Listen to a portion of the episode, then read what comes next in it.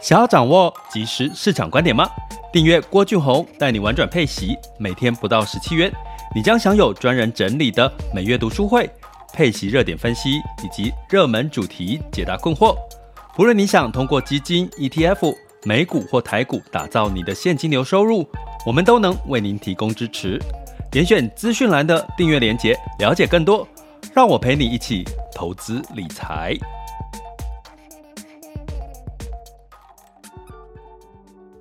各位亲爱的学员以及听友们，大家中午好、下午好、早上好、晚上好啊！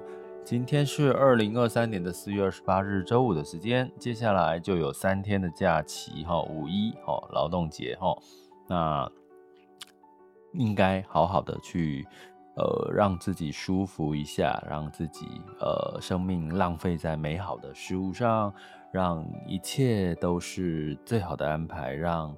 你能够爱上你自己安排的每一天，好，这是我们每周五想要提醒大家的。为什么是周五呢？因为接下通常周五之后都大家都会休假，哈，休假就是你对自己跟自己对话，好好的跟自己交流的一个时间，哈，因为在外面一堆狗屁叨叨的事，哈，那呃你。就是有朋友也会跟我聊说，哦，他好想离职哦，有这个职业倦怠了哦，谁不会有啊？谁不会有职业倦怠，对不对？那也有人呃，今天也有这个我们的呃朋友呢跟我说，诶，他想要在台湾开创业哦，开餐厅哦，然后呃问问看我的一些意见。那当然他有这个。嗯，看到一些的，觉得诶，可能台湾比较没有人开一些呃南洋风味的餐厅吼。那如果说泰国泰国餐厅哦，泰泰国菜是属于南洋风味，那当然也是啦。不过我知道，其实像新加坡像这个肉骨茶哦，呃，目前好吃的肉骨茶来台湾开，新加坡包含新加坡。其实是有的，可是好像开的在百货公司里面开的，好像都嗯生意没有真的太好吼。那呃，到底这个南洋风味的这个餐厅饮食是在台湾是受欢迎的吗？呃，也许大家呃也可以这个来个讯息给我一些建议哈，给我们这位这个想要创业啊，想要开南洋。风味的这个餐厅的哦，在台湾，呃，说说看你们有什么建议跟看法啦。哈。那我我是觉得台湾人好像对于喜欢吃泰国菜，或者是比较偏酸偏辣，或者是有一些凉拌这些的，好像虽然有，可是比较没有那么的多哈。因为我看到的新加坡的料理，像什么海南鸡饭呐、肉骨茶，好像在。呃，并没有在台湾非常的，就就是有啦，有一些呃做很久的餐厅，可是好像也也不是很多。哎，如果你们对这个部分你们有一些看法，哎，麻烦留言，然后发讯息在 Podcast 或留言给我，让我可以给多多多多给我们这位朋友，像创业朋友的意见哈。那我觉得创业这件事情其实是好事哈。那呃，创业毕竟就是你要增加，我们在讲这个配息收入哈，被动收入，创业其实就是一种被动收入哈，因为如果你创业请员工啊，那员工工作八个小时、十二个小时，那老板哦就是没有工作哦，就是老板主要是做一些运筹帷幄哈，那某种程度呢，这就是让别人来雇佣别人来帮你赚钱嘛。创业就是一种被动收入，所以我们讲配息哈，讲被动收入，讲流流动性，其实创业也是其中一种哦。但是我们比较少讲，是因为台湾的创业，坦白讲，第一个市场太小，第二个台湾比较没有创业的这个氛围哈。可是呢，我觉得在未来 AI 哈，AI ChatGPT 哈这种 AI 的相关的应用，反而让年轻人很。很容易用小而美的这个呃，看到一些利基市场来做创业，我还蛮期待台湾有越来越多这样子的一个呃年轻的青创出现，因为我觉得有创业市场的这种氛围哈，其实会让整个呃市场商业其实是非常活络的哈，所以呢，我们在呃上周哎对，去上周三我们其实有聊了这个 AI ChatGPT 在商业上面哦，目前有什么样子的一些应用？那这些应用的人其实都是。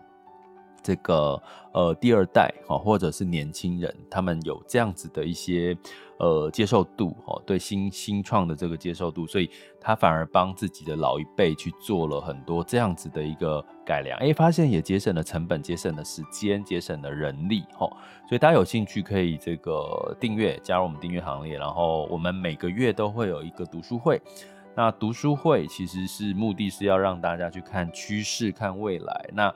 读书就是用有一些比较呃整理过的数据哈，这以及这个深入的报道，好，那我们去一起来多读点书哈，或多看一些期刊周刊。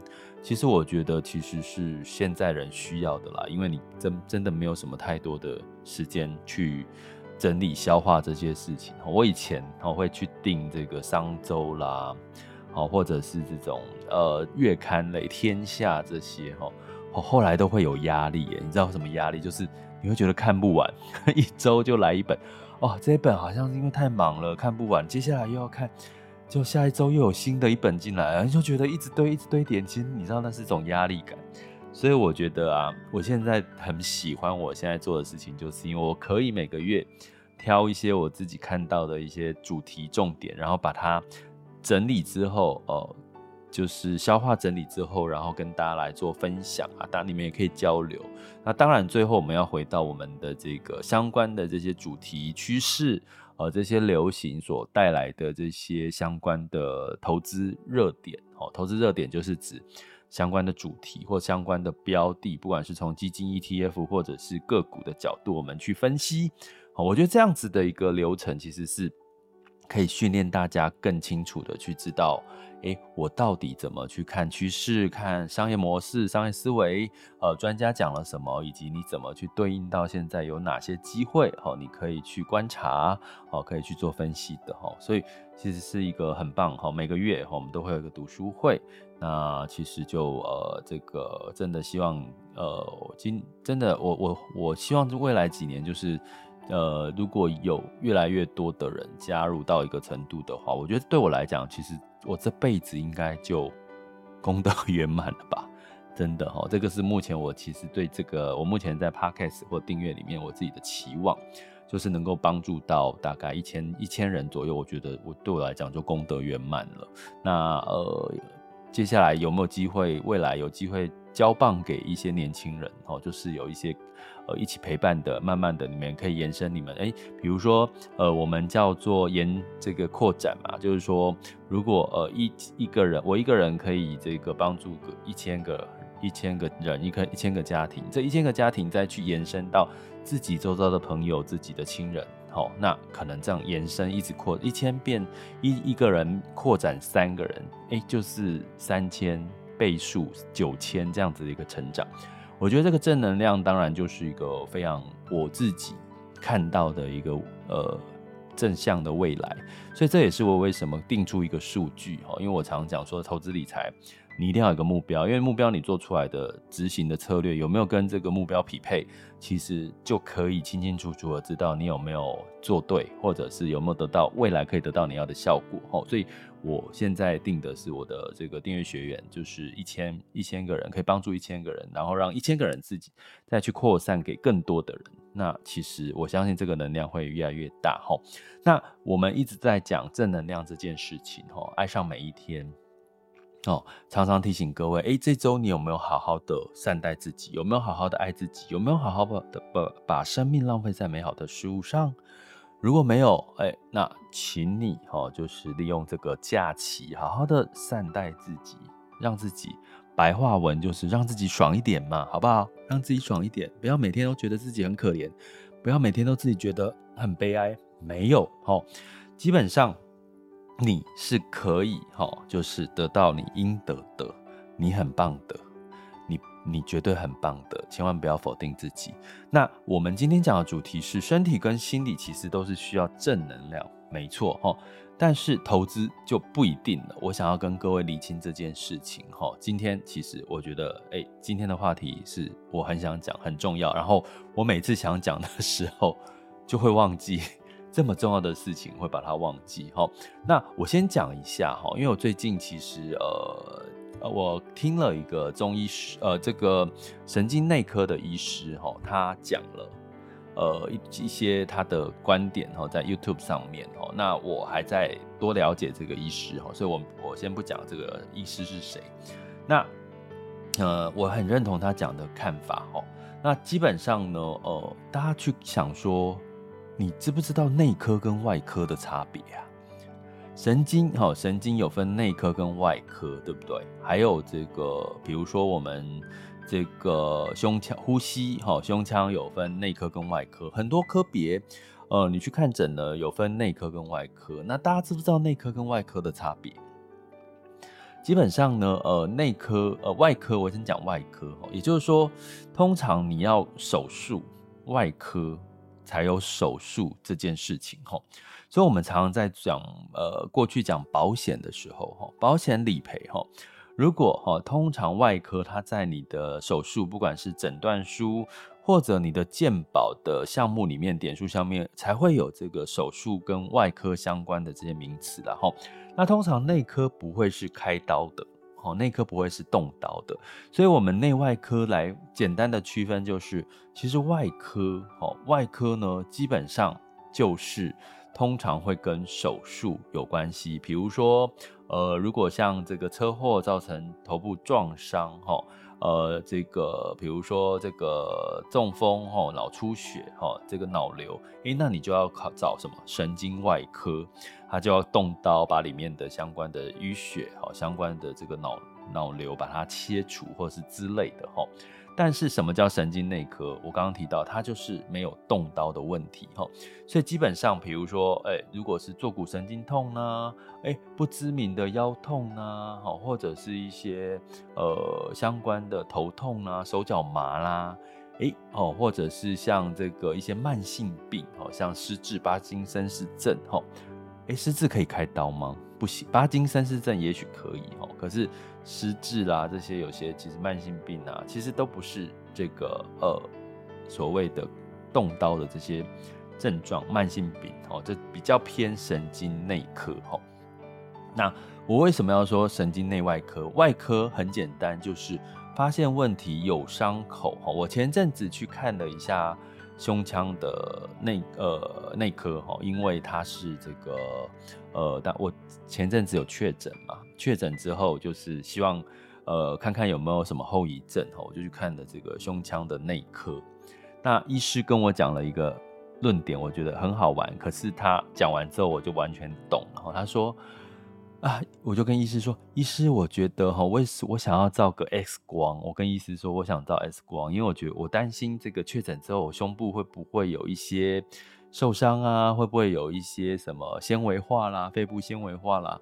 会不会有一些什么样子的状况啊？哈，那我一坐下来，医生就跟我说，我告诉你哦，哦，这个医生真的很不错，讲得很详细。他说，我告诉你哦，基本上。如果哈你没有外伤哈，你没有受到外伤，比如说肺受到什么外伤哈，好，基本上没有伤口，你就不会有纤维化的问题哈。所以呢，一般如果你是被病毒感染，因为新冠疫情是病毒嘛，所以你基本上就是你的肺 可能会出现一些呃病毒式的一些不舒服的状况，可是基本上它不会有外伤，所以你不太会，不太可能因为确诊会发生你的肺。的这个纤维化，或者是有一些伤口、病变这些的哈，但是你可能就所以所以他就跟跟我讲哦，就说哦，原来其实你的相关的器官或者是你相关的皮肤，你要有受伤啊，受伤有伤口才会有所谓的一些呃相关的结痂啦，相关的有一些纤维化生有的没有的这些事情，因为它要愈合你的伤口啊，那内科就不是齁，所以。他一开始这样讲，其实就安定了我的心了哈。那我要讲的是神经内科，哈，其实他们在神经内科医师哈，他在讲过程当中，其实我们有很多不知名的痛，头痛，比如说你早上起来就头痛，哈，哎，晚上睡觉的时候就很容易怎么样？荨麻疹，好，早上起来会很容易，哎，就觉得他不知道什么原因，你也不知道过敏源是什么，就突然之间头头痛偏头痛，然后或者是脚麻手麻，哎，或者是什么酸痛啊，然后就是找不出原因，你又没有受伤啊，你又没有外伤，又没有撞到车祸，什么都没有，你就突然莫名其妙就常常固定一个时间会。头痛、荨麻疹、过敏、鼻塞之类的，哈，那医师就说啦，基本上这是属于神经内科的范围，因为我们的大脑，我们的大脑呢是不会讲话的，所以呢，他不会讲话，他要怎么办？他就必须要用发言、身体发言来让你知道。哦，你要注意喽，你最近可能没有睡得很好哦。诶，你最近可能吃太多哦，哦，可能喝炸的吃太多，或者是喝酒喝太多，或者是熬夜哦，或者是压力太大哦。诶，可是我们的大脑没有办法告诉我们，呃，诶，哎，你现今最今天睡太少了，对不对？如果今天大脑突然之间，你脑袋有一个 话告诉你说，你今天吃太少了，你今天睡太少了，你今天吃太饱，吃太油，吃太太油炸了。那你应该会吓死吧？你应该会吓死，怎么我的脑袋出现另外一个人，一个声音在告诉我？你会觉得你是不是得了得了另外一种疾病，对不对？会反而会去看医生。所以大脑是不会告诉我们身体发生什么事情，可是他要让你知道你的身体发生什么事情怎么办？他就必须要用发炎的方式。所以发炎在外科，外科有伤口就会怎么样？就会出现伤口。然后慢慢的发炎会痒会痛嘛，会痛，然后就慢慢的呃结痂之后愈合，好之后就是有一个明显的外伤哈。可是内科它发炎不可能让你制造伤口啊，如果大脑下一个指令就你就手就割伤了，那也是很恐怖的一件事。所以神经内科它的发炎就反映在刚刚讲的偏头痛。鼻塞，还有这个所谓的这个手脚麻哦，或者是哪边酸哪边痛这样的一个状况，内部哈，它会制造这个相关的发炎的一些情况哈。那发炎的情况在过敏荨麻疹，就是它会这个这这个所谓的呃细胞呃去集中在某些地方，然后造成的这个皮肤的这个呃红肿哦，那区块性的红肿哦，那这些东西都是。大脑下指令要告诉你，所以当你内部发生了一些偏头痛、发炎、鼻塞，你就要去问自己：哦，大脑在告诉我哦，大脑在告诉我，我有发生什么事情？哈，诶，我鼻塞是不是因为诶，是不是呃什么原因之类的？哈，那我们不细究这个方法，有兴趣我们可以再聊一集这个你怎么去整理自己的方法。所以呢，在这个神经内科，它也会告诉你。怎么去解决这些所谓的神经内科的发炎？就是你自己告诉自己的大脑哦，比如说你开始流鼻涕了，哦，过敏流鼻涕鼻塞了，诶，可是天气好像是是，好像大脑可能感受到，诶，这个天气有一点冷了，所以他开始用流鼻涕，开始用鼻塞来告诉你，诶，你可能要稍微留意一点哦，天气我已经感受到天气有一点冷了，可是你觉得没有啊？你自己觉得感觉没有啊？我身体我没有变冷啊。那，那你这个时候你就可以跟你的大脑对话说啊，我知道我现在流鼻鼻涕、流鼻呃鼻塞、流鼻水，是呃觉得外在天气有变冷了。可是你放心，基本上呢，我没有真的没有那么冷。或者是你就告诉大脑说，我加一件衣服。我告诉各位。跟你的大脑对话之后，你告诉他，请你放心，让你的大脑安心。神经内科嘛，哦，不是神经病哦，是神经内科哦。你会发现你的症状就缓解了。所以你有没有发现一些事情？就是当你哦，当你呢发现你的专注力都在这些大脑在提醒你发炎的状况。当你今天觉得，哎，我每天晚上就一定要鼻塞哦，我在等待这个鼻塞来，我每天晚上就要发炎，或者是我早上醒来，我就是觉得我应该就会痛，我就是会腰痛了，会哪里痛哪里酸了，因为你的大脑虽然做了一次两次这种动作，后来你自己就会期待这件事情发生，即将发生，然后它就变成每天报道。所以有时候是我们自己造成自己的压力跟困扰。所以我要你现从，如果你有这些症状，请你当你要发生这些症状之前，告诉你自己，告诉你的大脑说：“哦，没事没事，我其实都有在好好照顾自己。”我已经有稍微呃，这个我我比如说我多穿一些衣服，哎，我今天会做做一些这个按摩的运动哦，让我自己的身体可以让你就是可以恢稍微好一点，所以不用担心，没事的哈、告诉大脑没事，让他不要下指令，好、哦，让你的神经发炎。我告诉各位，这是医师讲的，神经内科医师讲的，不是我讲的，我只是转述类似这样子的一个情况，它是有效的。它是有效的哈，所以我为什么说我们身体跟心理都需要正能量？因为当你正能量的对待你自己的身体跟心理的时候，其实你的大脑就会产，就不会一直制造发炎的状况来提醒你你身体出了什么状况。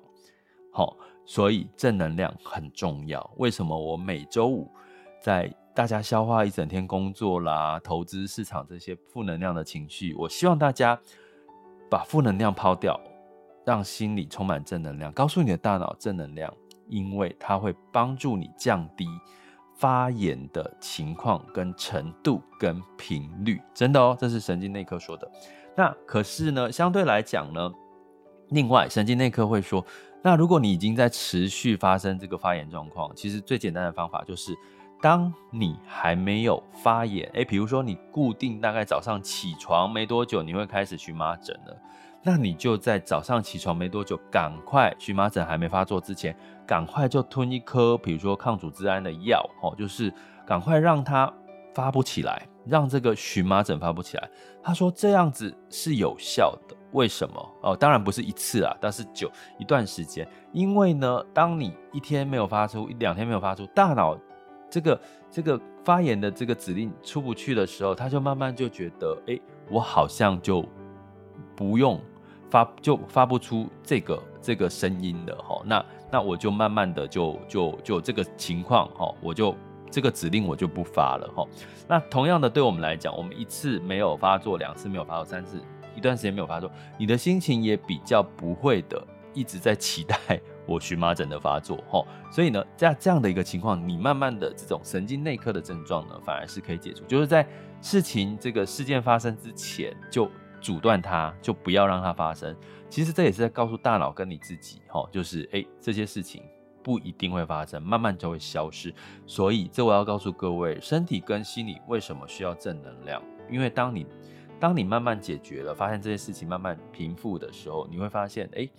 你就会忘记这件事情，好，所以有时候你不要一直执着，一不要我们在投资里面一直说不要执着在赔钱这件事，在投资这件事上不要一直执着在赔钱这件事，因为你会一直告诉自己，哎呀，我就是不，我就是不像别人一样会，呃，就是我投资只要呃卖掉它就涨。对不对？很多人，你有没有听过？很多人在讲，周遭朋友或你自己会说啊，你看我卖它就涨，我买哪只股票哪只股票就跌，我卖哪只股票哪只股票就涨，有没有？有，就是因为你的心理已经告诉你的大脑，基本上呢，我就是这种人呐、我就是这种买什么赔什么的人。我告诉各位，这样的负能量其实是会对你哦没有帮助的哦。那可是呢，我要讲，那这样的正能量会让投资失败。为什么？你去想哦，如果你今天哈一直在告诉自己，哈，投资，投资，反正我买什么赔什么，那我就是我不相信它不会涨回来。有另外一个心态是不是就出来了？我不相信我投资这个这个标的，这个这这一档基金，这这个股票，哈，买了好赔，我相信它总有一天会涨回来。这不就是正能量吗？这正能量呢会带来什么呢？其实，当它越跌越跌越跌，跌越多，你就越告诉自己，总有一天它会涨回来。可是有没有涨不回来的时候？有啊，因为你就要回去看的是什么？这家公司为什么会跌？如果它未来就是一直亏损，一直亏损，它就是没有市场了，它就是一个夕阳产业了。那你一直放着它不会涨回来啊，因为它就是会跌下去。像最近我们看这个第一矽谷银行好了，它财报 Q one，我们在周一的时候跟各位讲财报就真的亏损，然后再加上它亏损暴雷，大家就不敢去第一矽谷，呃，第一共和银行更正一下哈，第一共和银行你就不敢去。第一共和银行存款了吧？谁还敢去把钱放在第一共和银行？所以他的存款就一直在流出。请问这样子的公司，你告诉你说他会早晚会在这个涨回来？如果你持有第一共和，诶，那你是不是有一点太过过度乐观了？太正能量了？因为他最早晚就是被清算、被卖掉嘛。因为基因为没有人敢把钱放在存款放在他那边，除非他被买走，除非他被买走哈。所以投资有很多是不能用正能量。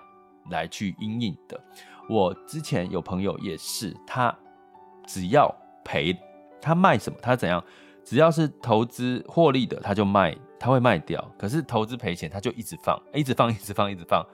后来经过几年，有些就哎放放久了，他就回来了，回到了他的原本的成本。哎，有些放久了，他还是没有回来哦。所以我要讲的是，基本上哈，我跟各位讲，这是我在高阶课程在训练大家的。心智能量，基本上你去想一件事，我们从小到大，哦，我最后要做一个结论哦，我们从小到大基本上都在学成功学，你有没有印象？我们从小到大都被灌输，只要你努力就会成功，只要你坚持下去就会成功，对不对？我们从小一直在被训练这样子的，好，比如说你在工作的时候会告诉自己，哦，现在遇到很多困难，可是我我只要坚持下去就会成功，这样子的心态没错。你在工作上，你在你的人生上面可以坚持你想要做的事情，就像我现在坚持去做这个陪伴式的投资理财教育是一样的事情。有没有有没有困扰？有没有打击？当然有啊，因为现在的诈骗太多了，有很多人会认为我也是诈骗的其中一个。那的确有有会有很多咒骂的这个文字哦，会有很多咒骂我的文字，但是那是他们的事，因为不呃，就是我刚我讲的，很多人其实不看不明就里就一就一堆咒骂，那是他们家的事，但是我不需要把这个负能量放到我身上，我把它一直剪掉、剪掉、剔除掉。这个我之前有跟各位讲哈。那如果你们现在在线一千八百多位，如果你们是长期一直在跟我。陪陪伴我，我陪伴你，基本上其实你就会了解我现在在做的是什么。那基本上呢，正能量的事情用在工作，用在各方面，其实都是好事。可是投资，如果你是满满的正能量，你就会坚持不认错，因为你就会觉得，哦，我一直赔，一直赔，如果早晚有一天总会回来的嘛。然后最后呢，诶，可能结果不如你的预期，吼，所以那投资应该要怎么样？你正能量反而会让你过度乐观，正能量在投资上面反而另外一个解读叫做过度乐观。所以投资要怎么办？投资反而要你客观的判断正面的消息跟负面的消息，也就是负能量、负面的消息在投资上面反而可以帮助你。避免踩到地雷。最近是不是很多诈骗？好，我今天看有朋友传给我，命理师也被诈骗，对不对？有位命理师也是被投资诈骗。其实你不觉得诈骗的人原因就是过度乐观吗？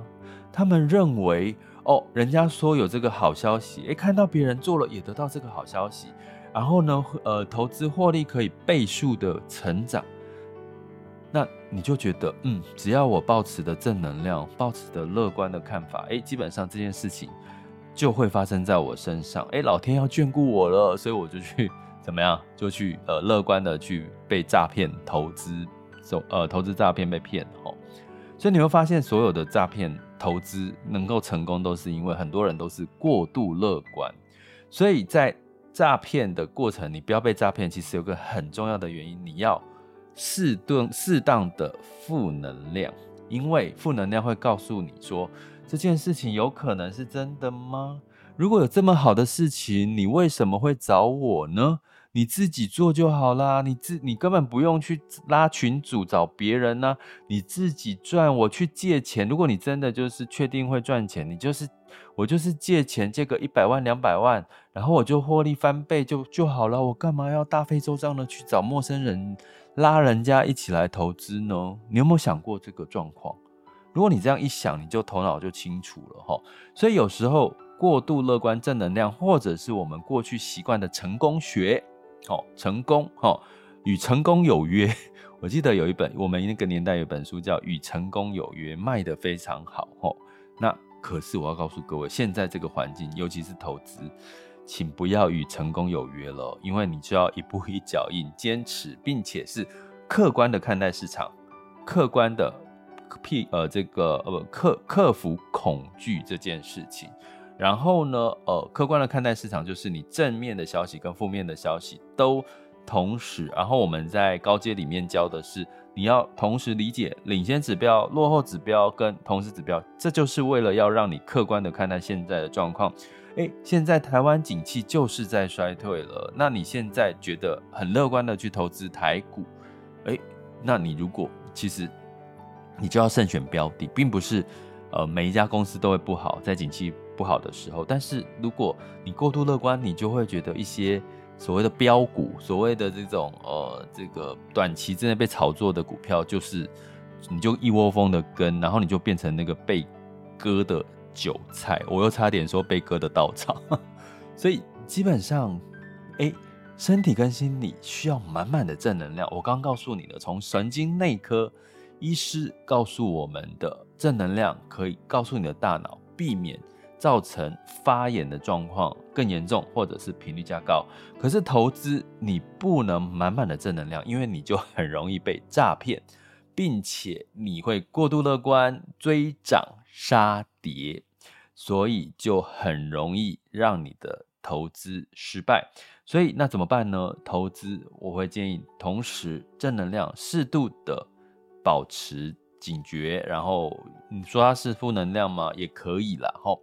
所以就是呃，正能量是应该用在坚持你认为对的投资策略，但是这个投资策略会一直被一直被测试哦。一你的投资策略从一开始会被测试，你必须要试错哦，试错试错就是那个尝试的试哦，尝试错误一次两次，慢慢的修正哦，承认错误，慢慢的修正。巴菲特，我们之前讲过，他也曾经买过航空股。哦，在疫情刚开始的时候，他买航空股认错嘛，赶快卖掉。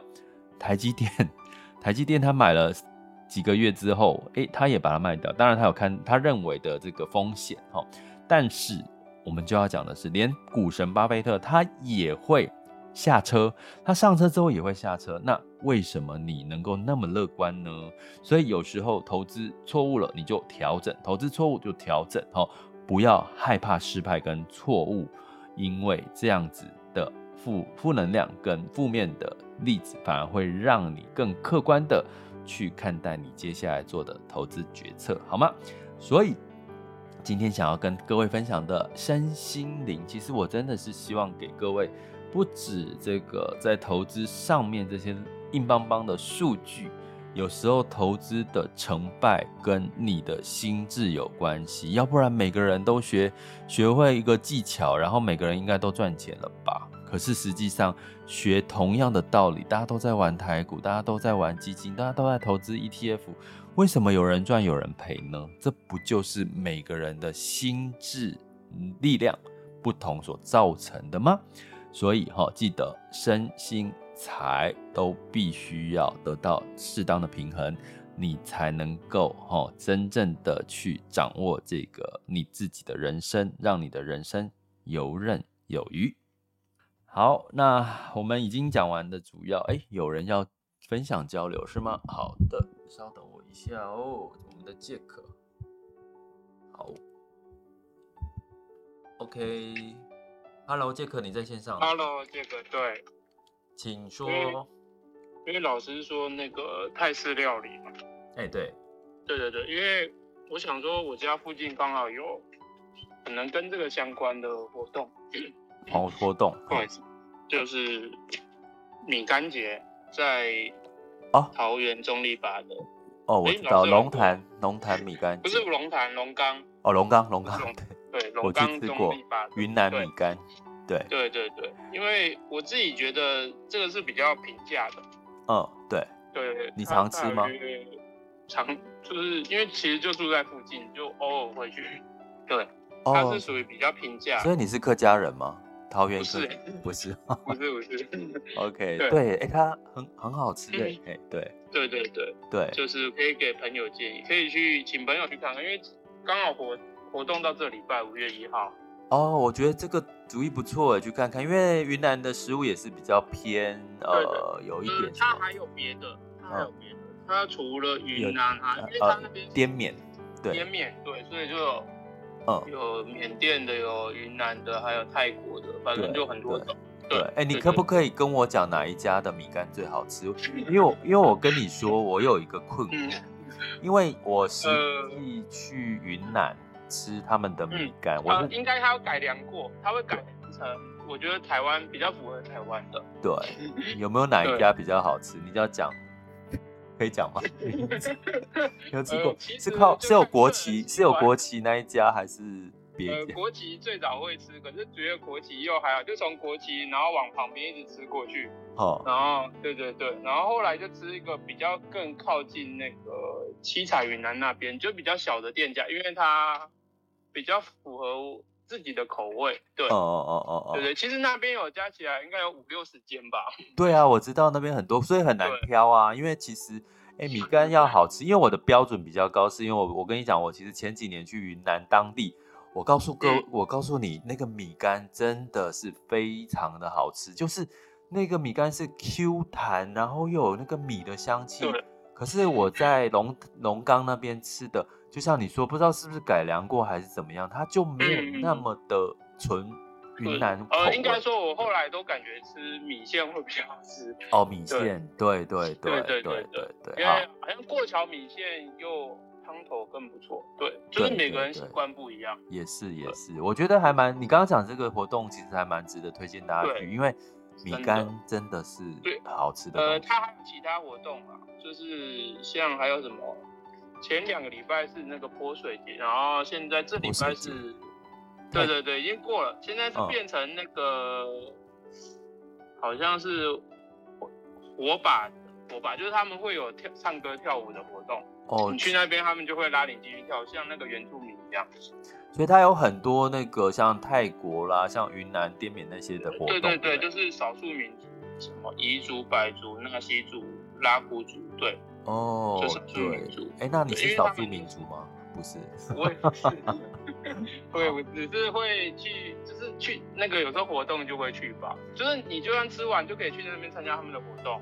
哦，哎，很棒哎，很棒，谢谢谢谢你提供这个资讯，而且云南米干真的值得值得吃一次。对对对，在台湾吃完之后还可以参加他们晚上的活动。哦，了解，你 说活动到什么时候啊？就刚好到。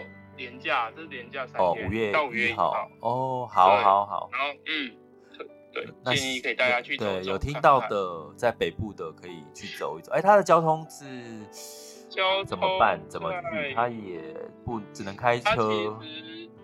应该是要坐接驳车，哦，在那个火车中钢大操场附近，那边可以坐接驳车过去，因为那边其实车位不多啦。哦，哦。是搭到中立还是搭到桃园比较近？中立，中立，中立嘛，对，往后站的方向，中立后站，哦哦，搭到中坜，然后就应该会有接驳车，因为我可能要再问一下接驳车要到哪边搭。嗯，了解。我记得在中立车站附近是可以搭火呃车搭车，但是不是接驳车，客运方向。对，到直接到那边，那边可以直接下车。然后如果是开车前往的话，当然就没问题，可能就会停在 龙岗，对，龙岗那个大操场附近，然后坐接驳车过去。因为其实也可以走路过去，因为走路过去大概十十多分吧。而且那边有一个眷村，文创的眷村可以逛一逛。呃，对，马祖新村，马祖新村，对，那边有马祖新村可以逛逛。然后其实那边是有 U Bike 的。就是说，搭搭客运到那边可以转用 U Bike U Bike 骑到附近的一些景点。后站，诶，后站有吗？我记得前站有吧。哦。前站之前在火车站那边，然后后来它移掉，在在应该也在附近。